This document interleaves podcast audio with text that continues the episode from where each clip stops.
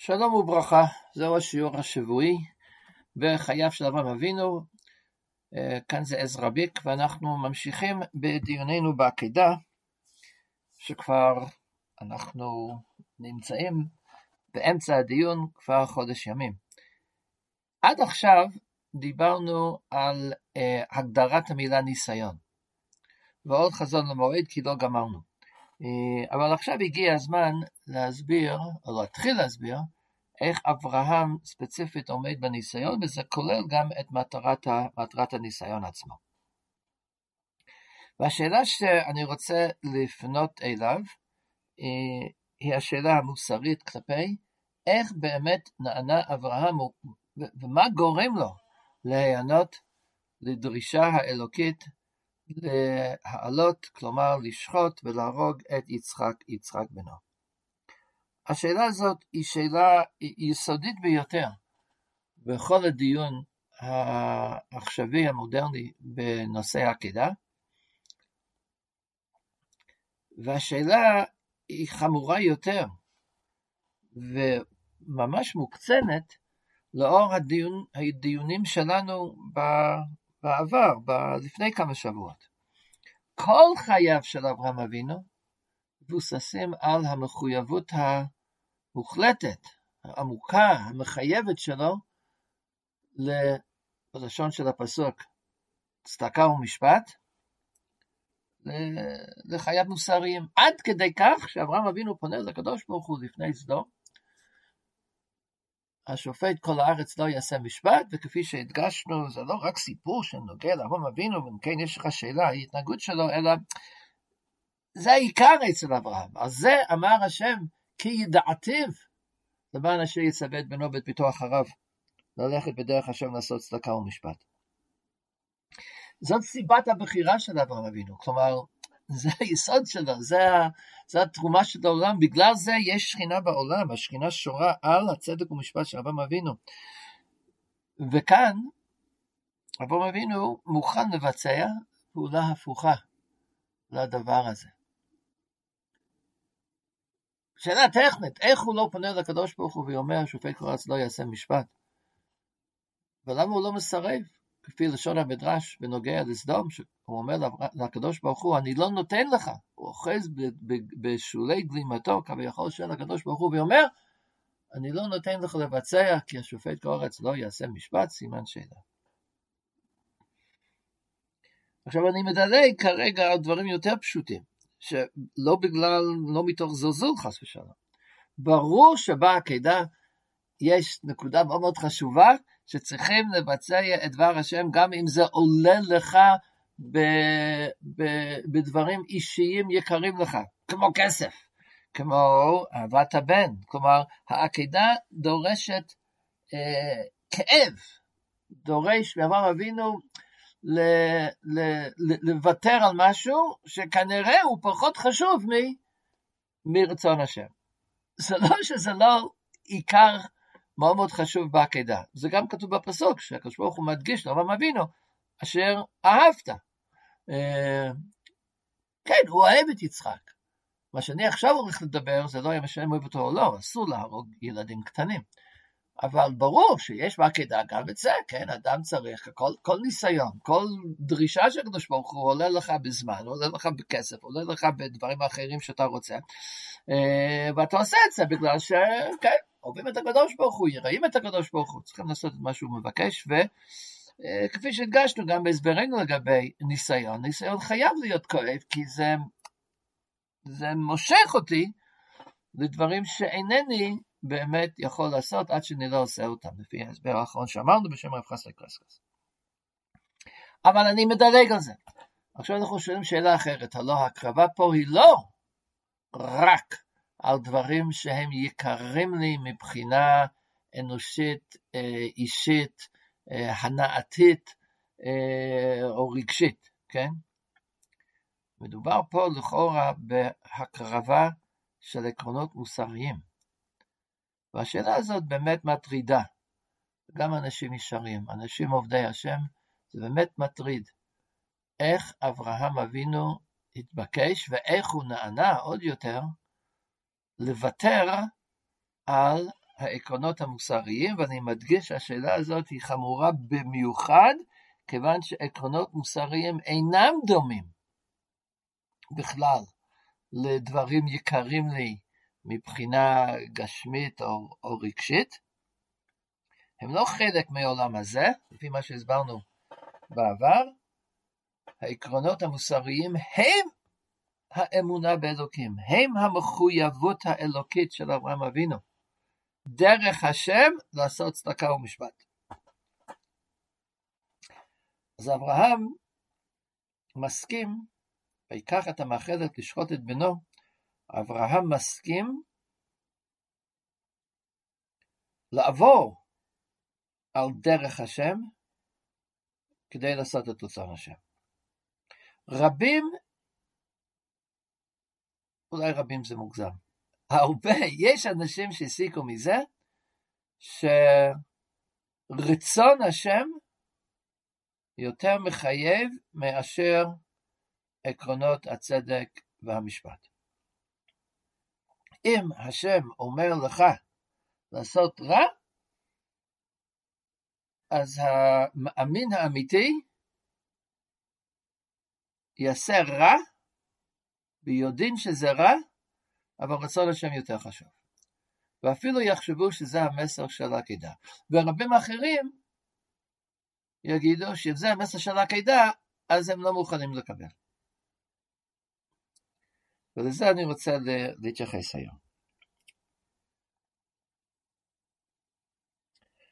כשדיברנו על זה שדרך השם הוא צדקה ומשפט, הדגשתי, ואני חוזר ומדגיש, היסוד היהודי האמוני הוא שלא יכול להיות סתירה בין רצון השם לבין צדקה ומשפט, לבין עקרונות המוסריים. כי הם אחד. חלק מהמצווה הבסיסית, מצווה בין חמשת הראשונים, סדר הרמב"ם, מצווה השנייה, מצוות ייחוד, הוא להגיד שאין לנו שני אלוהים, הוא בטובו אחד. הזכרתי את השאלה האפלטונית, האם הטוב הוא טוב בגלל שאלוהים רוצה אותו, או שאלוהים רוצה אותו בגלל שהוא טוב, ואיך שהשאלה הזאת מציבה אותנו, את המייחדים, בפני בעיה שאי אפשר לתת תשובה, כי אם אנחנו אומרים שהטוב הוא טוב בגלל שאלוקים רוצה אותו, אז בעצם אומרים שאין טוב, אין טוב עצמאי, אין, אין, אין ערך בטוב, יש רק רצון השם, וזו התשובה שהרמב"ם מייחס לאשריה, היינו האסלאם, והוא דוחה אותו, ואם אנחנו אומרים שאלוהים רוצה את הטוב כיוון שהוא טוב, אז יוצא שיש לנו שני אלוהים, אנחנו יש לנו אלוהים ויש לנו גם הטוב, הטוב הוא אפילו לא רק שיש לנו שני אלים, שני אלוהים, אלא שהשני הוא יותר גבוה, אלוהים מחויב לטוב. אז יש לנו אפילו אה, סדר, יש אלוהים המצווה ויש משהו יותר גבוה, כי גבוה מעל שומר, שזה הטוב, הדבר שמחייב אותנו ואת האלוהים להתנהג בצורה מסוימת. והתשובה היא שהשאלה לא הייתה נכונה כי הוא בטובו אחד. אלוהים הוא הטוב בה"א הידיעה. לא שהוא טוב, כמו שאני טוב, רק יותר, אלא שהוא הטוב. והמחויבות של אדם מוסרי לעשות את מה שהטוב דורש, היא מחויבות לאלוהים. זה אותו דבר. ממילא השאלה לא הייתה שאלה. עכשיו זה מסביר, אני חושב, מה שקורה פה, וזה גם מסביר את, ה, את הניסיון, את עומק הניסיון של אברהם אבינו. אני צריך לעשות קצת חזרה, תסלחו לי אם הדברים זכורים וברורים לשומעים. היסוד המוסרי של היהדות אומרת, אומר, אה, היסוד, יש פה שני דברים, זה אומר שני דברים. א', יש טוב, הטוב הוא טוב כי הוא טוב, יש מחויבות מוסרית, והמוסרית, המוסריות היא אלוקית, זה צד אין צדדים פילוסופיים, אבל זה צד, זה אספקט של האלוהים שמתגלה לנו, מתגלה לנו בשכלנו, כמו שהתורה, התורה מתגלה לנו באוזן הנבואי שלנו, אבל יש עוד נקודה. יסודי, שאנחנו מאמינים שאדם יכול להכיר ולהשכיל את, ה, את הטוב והמוסר. זה לא יהיה שווה כלום להגיד שכן, ברור שהמוסר הוא אלוקי, אבל זה מוסר אלוקי, אז איך אדם יכול לד... לדעת אותו? וזה הוכחתי, אה, הבאתי את הראיות, שכן אלוהים מצפה מקין לדעת שאסור להרוג, איך הוא ידע? כי הוא נברא בצלם, כי יש לו, כי יש לו שכל, והשכל תופס, כלומר משכיל את, ה, את האמת, גם אם זה אמת אלוקית, במיוחד כיוון שזה אמת אלוקית. וככה הפסוק אומר, ועשית הטוב הישר, התורה מניחה כדבר פשוט, שאדם יודע מה זה הטוב הישר. כפי שהרמב"ן מסביר על אותו פסוק, על הפסוק קדושים תהיו. וכן, בעיקר, אצל אברהם אבינו, אברהם אבינו כל כך בטוח שהוא מזהה את המשפט כשהוא רואה אותו, שהוא יכול לבוא בטענות לקדוש ברוך הוא השופט כל הארץ לא יעשה משפט. אלו שתי נקודות שונות, אחת היא, היא, היא, היא, היא נקודה מטאפיזית תיאולוגית. המוסר הוא אובייקטיבי, הוא אמת. אבל ב' נקודה פסיכולוגית אה, אה, אפיסטמולוגית, שהאדם יכול, יש לו יכולת להכיר את, ה, את, ה, את האמת הזאת. יש אנשים לפעמים, אה, מסיבות דתיות אולי, או מסיבות אחרות, שיודעות כמובן שהמוסר זה מוסר מחייב, ו... אבל דווקא בגלל זה שהמוסר הוא אלוקי, אז אדם לא יכול להכיר אותו, כי אדם לא יכול לדעת את האלוהים. אז התשובה היא לא, אדם יכול לדעת את אלוהים, וספציפית בנושא הזה הוא יכול לדעת את אלוהים. עוד יותר פשוט מאשר לדעת דברים יותר מיסטיים, יותר קשים, אולי באמת מעבר לאדם להכיר. וחייו של אברהם אבינו מבוססים על הנקודה הזאת, הוא עושה כמו שהדגשנו, הוא עושה בלי לקבל צו. הוא לא אומר, בטח שיש טוב, אבל איך אני אדע אותו? אני צריך לשאול מהקדוש ברוך הוא מהו הטוב. לא, הוא יוצא לרדוף אחרי ארבעת המלאכים בלי לשאול, ומסכן את עצמו. עומד להפיל את עצמו על קידוש השם, כך כתוב במדרש. כי אם זה אמת, אז זה מחייב. ואיך הוא יודע שזה אמת? כי הוא יודע שזה אמת. זה גדולתו של אברהם אבינו, שהולך לפני השם, ותלך לפניי ויהיה תמים. אבל עכשיו, מה קורה כשכן, נוצר סתירה. מצד אחד, האוזן השכלי שומע בבירור את דבר השם, שאסור להרוג, ואסור להרוג ילדים, ובטח אסור לאבא להרוג את בנו. ושזה אסור גם בשביל אה, מטרות אה, יפות וחשובות, כמו, אני יודע, להרשים את העולם, לעשות קידוש השם בעולם, ללמד את העולם את הלימודים שהרמב"ם חושב שהעקידה מלמד, או, או כל מטרה אחרת. והאוזן השנייה, האוזן שאצל אברהם אבינו, קרויה לשמור את דבר השם, אוזן הנבואה, האוזן השנייה שומעת שיש צו מחייב להעלות את יצחק במקום אשר אה, ואתה יודע ששני שני, שני הקולות אלו שאתה שומע, מקורם אחד. שתי אוזניים, אבל דובר אחד. כי המוסר זה התגלות אלוקית, והנבואה כמובן היא התגלות אלוקית.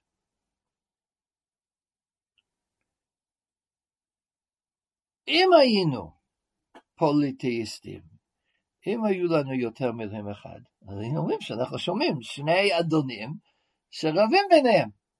אחד אומר תעשה, אחד אומר לא תעשה. במאמר מאוד מוסגר, זה אחד מן היתרונות, אני אומר יתרונות אה, מעשיים, יתרונות פסיכולוגיים, יתרונות קיומיים של הדואליסטיות. העבודה זרה של פעם, של היוונים, של הרומאים, של עמי כנען, אה, בוא נגיד שחז"ל ביקשו מהקדוש ברוך הוא שיבטל את היצר הרע הזה. זה באמת, זה לא מדבר לנו, זה לא, זה לא מדבר לאף אחד. להשתחוות לכל עץ רענן, כל הר גבוה, אנחנו בקושי מבינים את האב אמינא. כמו שישעיהו עשה צחוק, מה הוא לוקח עץ, מחלק אותו לשניים, אחד הוא סוקד לו והשני הוא עושה ממנו ברבקי. אבל בתקופת חז"ל, עבודה זרה של, של חכמי בבל, היה הדת, הדת הפרסית. שהייתה עבודה זרה, אבל היסוד שלו היה שיש רק שני אלים. לא עלי הרוח, ולא עלי הים, ולא עלי היבשה, ולא עלי הברקים, אלא הטוב והרע. ובמאבק שביניהם, הם רבים, במאבק שביניהם, אז האדם נקרא להזדהות עם צד אחד. להגיד את האמת זה מרומם את תפקיד האדם. כי מה שאנחנו מאמינים, שהרע הוא בעצם המוות והטוב הוא החיים. נתתי לפניכם היום את החיים ואת המוות, את הטוב והרע, ובחרת בחיים. אז מי שמבין את זה, אז הבחירה היא כבר פשוטה, מי יבחר במוות? אבל בדת הפרסית, המוות הוא אמיתי מאוד. הוא גם אלוהים, והטוב הוא אלוהים. מי שבוחר אז, באמת עושה בחירה, בחירה מודעת אה, עמוקה, אבל זה עבודה זרה. אבל זה אסור, אבל זה שקר. אז כאן אברהם אבינו שומע שתי קולות. אני חייב להקדים הקדמה חשובה שהזכרנו בהתחלה, בהתחלה, בהתחלה, בשתי דקות, ועכשיו זה צריכים לחזור אליו. מה שהרבא מסביר, שכל הנבואה איננה ניתנת להכחשה. הנבואה מאמתת את עצמה.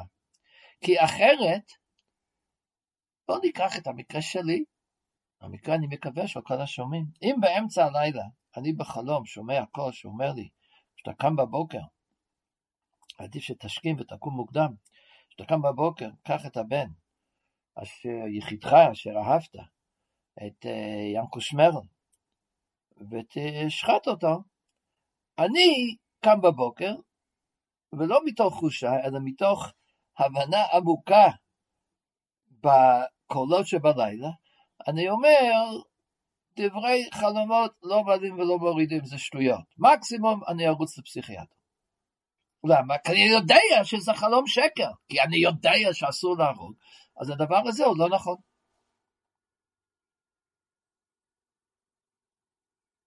למה אברהם אבינו בכלל יש לו הווה מינה? להקשיב לקול שבלילה, מסביר הרמב"ם, שאחת, הרמב"ם טוען, זה אחת מהמטרות של עקדה ללמד אותנו את הדבר הזה, שהנבואה מאשרת את עצמה. יש משהו שאני לא יכול לתאר, כי אם הייתי יכול לתאר אותו, הייתי יכול גם לדמיין אותו בשקר. אה, יש משהו בנבואה שלא ניתן אחר כך להכחיש שהייתה אמיתית. אז עכשיו יש בעיה. אנחנו שומעים שני דברים שהם סותרים. מה התשובה של אברהם אבינו? זה אחד.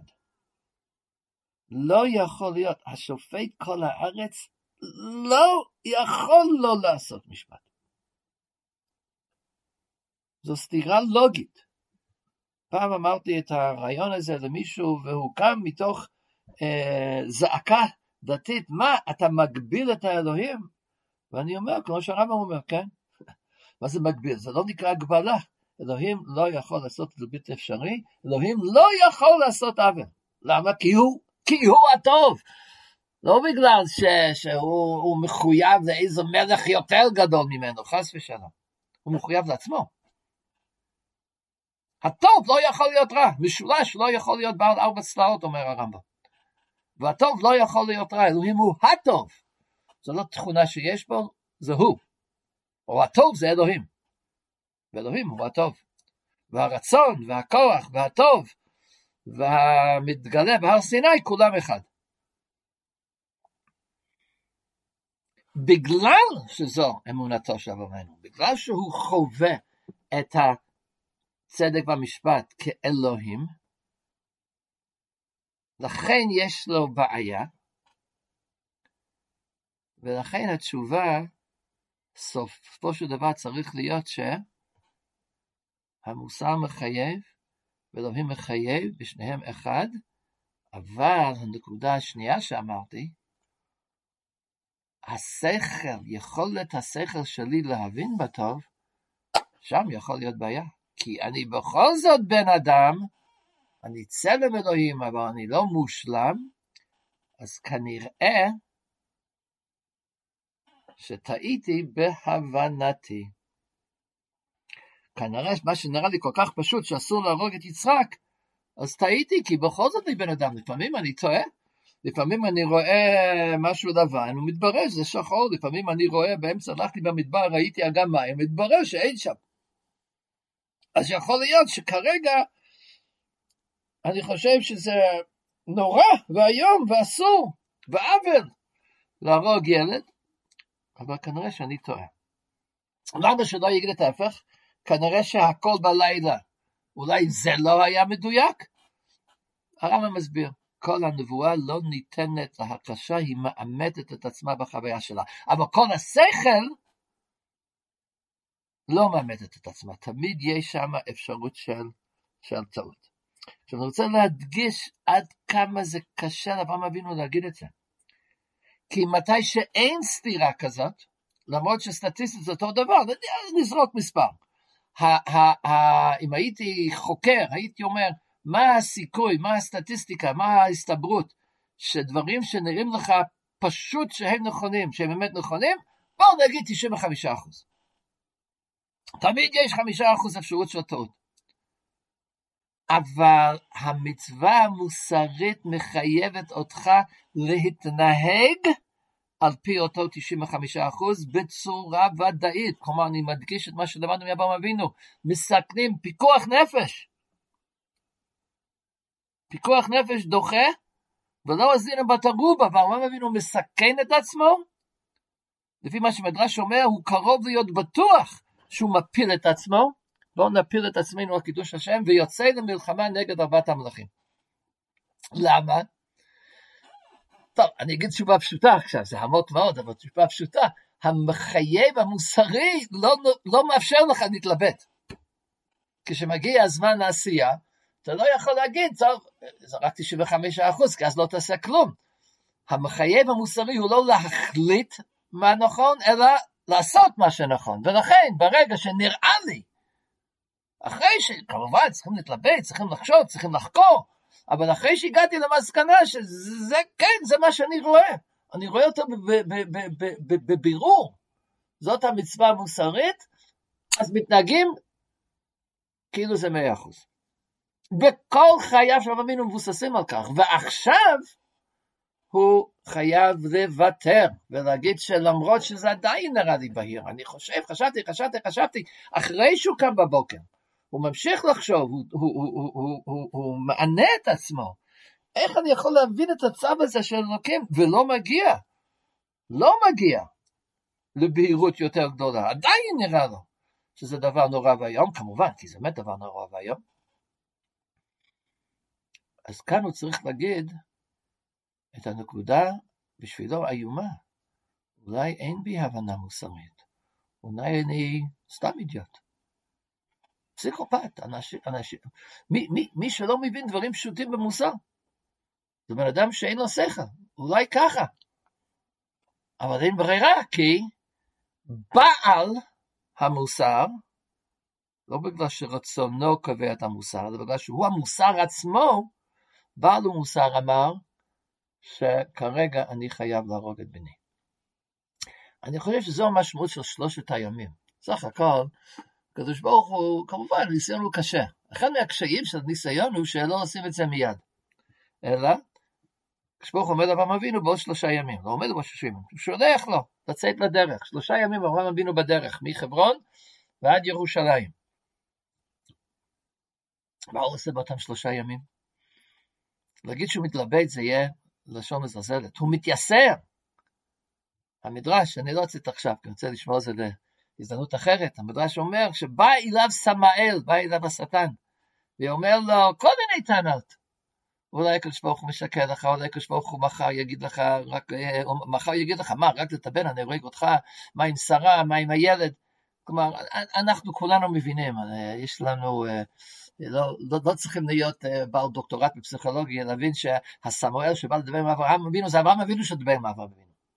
והתשובה של אברהם אבינו במדרש הוא, אף על פי כן, אין לו תשובה, הוא אומר, מה זה, אתה צודק, זה, זה, זה בעיה מוסרית, זה בעיה פסיכולוגית, זה בעיה מטאפיזית, זה כל מיני בעיות יש בזה, אף על פי כן זה אומר, אבל אין לי ברירה. זה הגדלות של אברהם אבינו, אבל אני חושב שחלק מהמדרש הזה זה בא להסביר את הייסורים של אברהם אבינו. למה? אז מישהו ישאל אותי, תראה, מה נפקא מין בין מה שאתה אומר למה שאתה דוחה? התשובה הפשוטה, מה שהרמב"ם קורא התשובה האסלאמית, התשובה השריעית, היא להגיד שאם אלוקים רוצה, אז זה מחייב, לא משנה אם אני חושב שזה מוסרי או לא, לא משנה אם זה באמת מוסרי או לא, כי מה שאתה קורא מוסר זה סתם, זה, זה, זה משהו אנושי, אבל הטוב הוא מה שאלוקים אומר. ואני אומר משהו שנשמע אותו דבר, לא שהטוב הוא מה שאלוקים אומר, אלא שאלוקים אומר את מה שהוא טוב. כלומר, אלוקים אומר לנו מה טוב, כיוון שהוא באמת טוב. מהי נפקא מינה? בסופו של דבר אתה עושה את מה שאלוקים אומר, לא? אז אני אגיד לך נפקא מינה, אני אגיד את זה פעמיים, אחד בפשט ואחד בסימן. הנפקא מינה הוא, האם אתה מתייסר או לא. כי אברהם אבינו לא מוותר על המוסריות כדי להרוג את יצחק. הוא מוותר על אמונתו ביכולת השכלית של עצמו. אבל זה לא פוטר אותו מלהמשיך להיות מוסרי, ולכן הוא מנסה, הוא חייב לנסות, להרוג את יצחק כאדם מוסרי. כלומר, הוא חייב להבין, הוא צריך לשאול את עצמו, השופט כל הארץ לא יעשה משפט ומה התשובה. אחרת, והפיתוי גדול מאוד, ואני יודע שיש אנשים שיגידו את זה. תראה, אני חושב שזה אסון, הוא אמר שצריכים לעשות את זה, אז זהו, אז אני שם את עצמי בצד ואני עושה. אתה הופך את עצמך להיות רובוט, אתה הופך את עצמך להיות אוטומט. ואז לא מתייסרים. כי אף פעם לא היית באמת מחויב, או עכשיו למדת שזה טעות להיות מחויב לטוב. אבל אבינו לא יעשה את זה, הוא לא יכול. כי זה לוותר על אמונתו האלוקית, זה לוותר על אמונתו המוסרית באלוקים. ולכן אברהם אבינו חייב לשחוט את יצחק כחלק מדרכו בחיים, לעשות צדקה ומשפט, זה יהיה צדקה ומשפט להרוג את יצחק. עכשיו, ביני לביניך, הוא לא יצליח, כי אנחנו יודעים את הסוף, זה לא מוסרי, אין תשובה. זה לא קשה להבין, זה לא משהו עמוק, אין תשובה. איך אני יודע? כי אלוהים אמר לו בסוף, אל תשלח ידך על הנער. זה היה טעות, זה היה ניסיון, זה היה תרגיל. אז אברהם אבינו לא יצליח, אולי אני הייתי מצליח. כי אני, אם אני רוצה, אני יכול לה, לה, להכיל את עצמי לאקשן. אני יכול לחשוב על סברה, ולשכנע את עצמי שהסברה היא טובה, כי חייבים לענות, צריכים להגיד איזה תירוץ ברמב"ם אני אגיד, צריכים להגיד תירוץ בקדוש ברוך אני אגיד. אברהם אבינו לא יגיד, לא יעשה שקר בנפשו. זה שלושת הימים שהוא מתייסר. סימן לדבר, נגיד נפקא מין אחר. כששוחטים את יצחק, אברהם אבינו שמח או עצוב? אם הגדרת הטוב הוא רצון השם, אלוהים אומר, לתת צדקה, לתת צדקה זה טוב. מחר הוא משנה את דעתו, אפשר? אולי יכול לשנות את דעתו, ואומר שצריכים לתת מכות לעניים, אז זה טוב לתת מכות לעניים. רצון השם מחייב בכל שנייה ושנייה. הכל אומר הרמב"ם בפרק י"ח, חלק ג' מאורי נבוכים, דעת השריעה בנושא ההשגחה היא שהכל לפי הרצון. אנחנו אומרים הכל לפי המשפט, הם אומרים הכל לפי הרצון. אם זה יהיה נכון, אז מתי שעושה את זה, אז תהיה שמח, אתה עושה רצון השם. אין הבדל בין לה, להציל על פי השם לבין להרוג על פי השם. אבל אם להרוג הוא רע, בין אם השם אומר כן או לא, כביכול, זה בלתי אפשרי, לוגית, זה לא יכול להיות שהשם יגיד להרוג.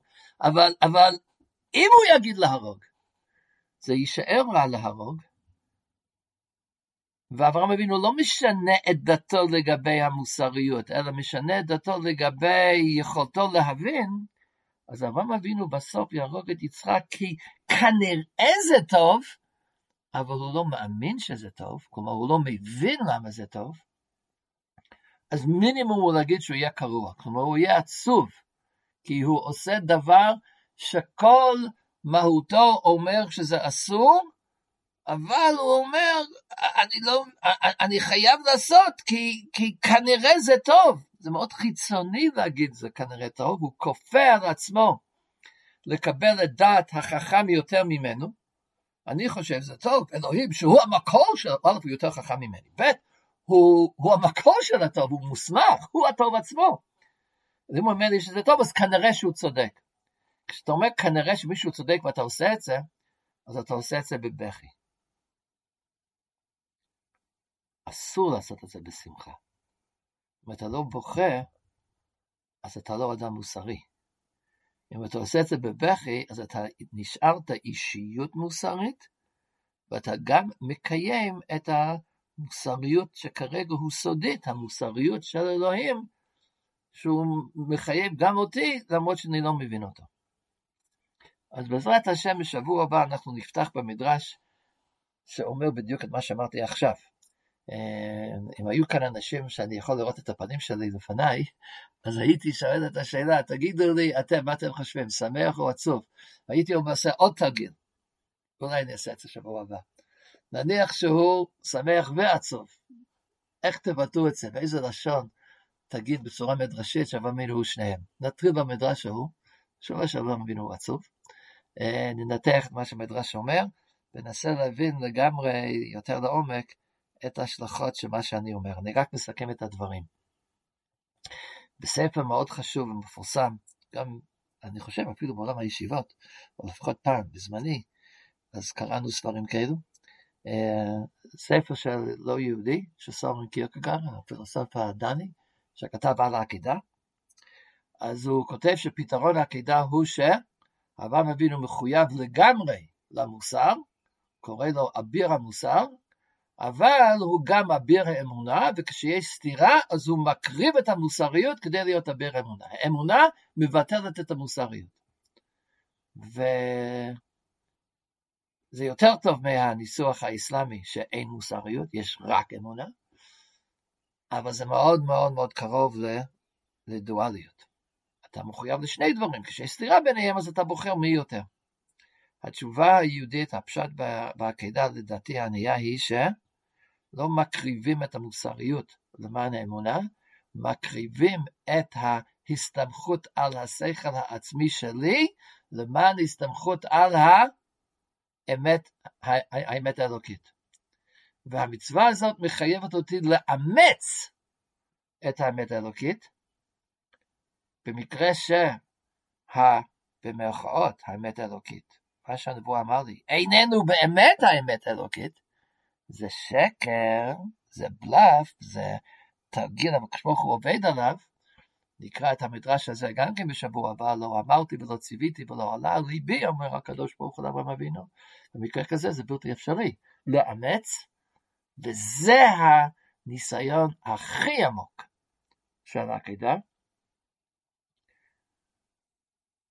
מה שאמרתי לפני שבוע בשמו של השפת אמת, לעשות את רצון השם בלי להזדהות אמיתית, בלי שכל גופך וכל אה, כל בשר וכל רוח שבתוכך אומר כן, אלא רק ההבנה השכלית מחייבת אותך להגיד כן, מה שהשפת אמת קורא יראת השם, בלי, בלי אהבת השם. אנחנו נמשיך בשבוע הבא, בתוך דברי, קריאת דברי חז"ל במדרש רבה ובגמרא בתענית כ"ד עמוד א', אה, ונבין את העניין הזה לעומק, לעומק יותר. עד אז, כל טוב, להשתמע ולהתראות.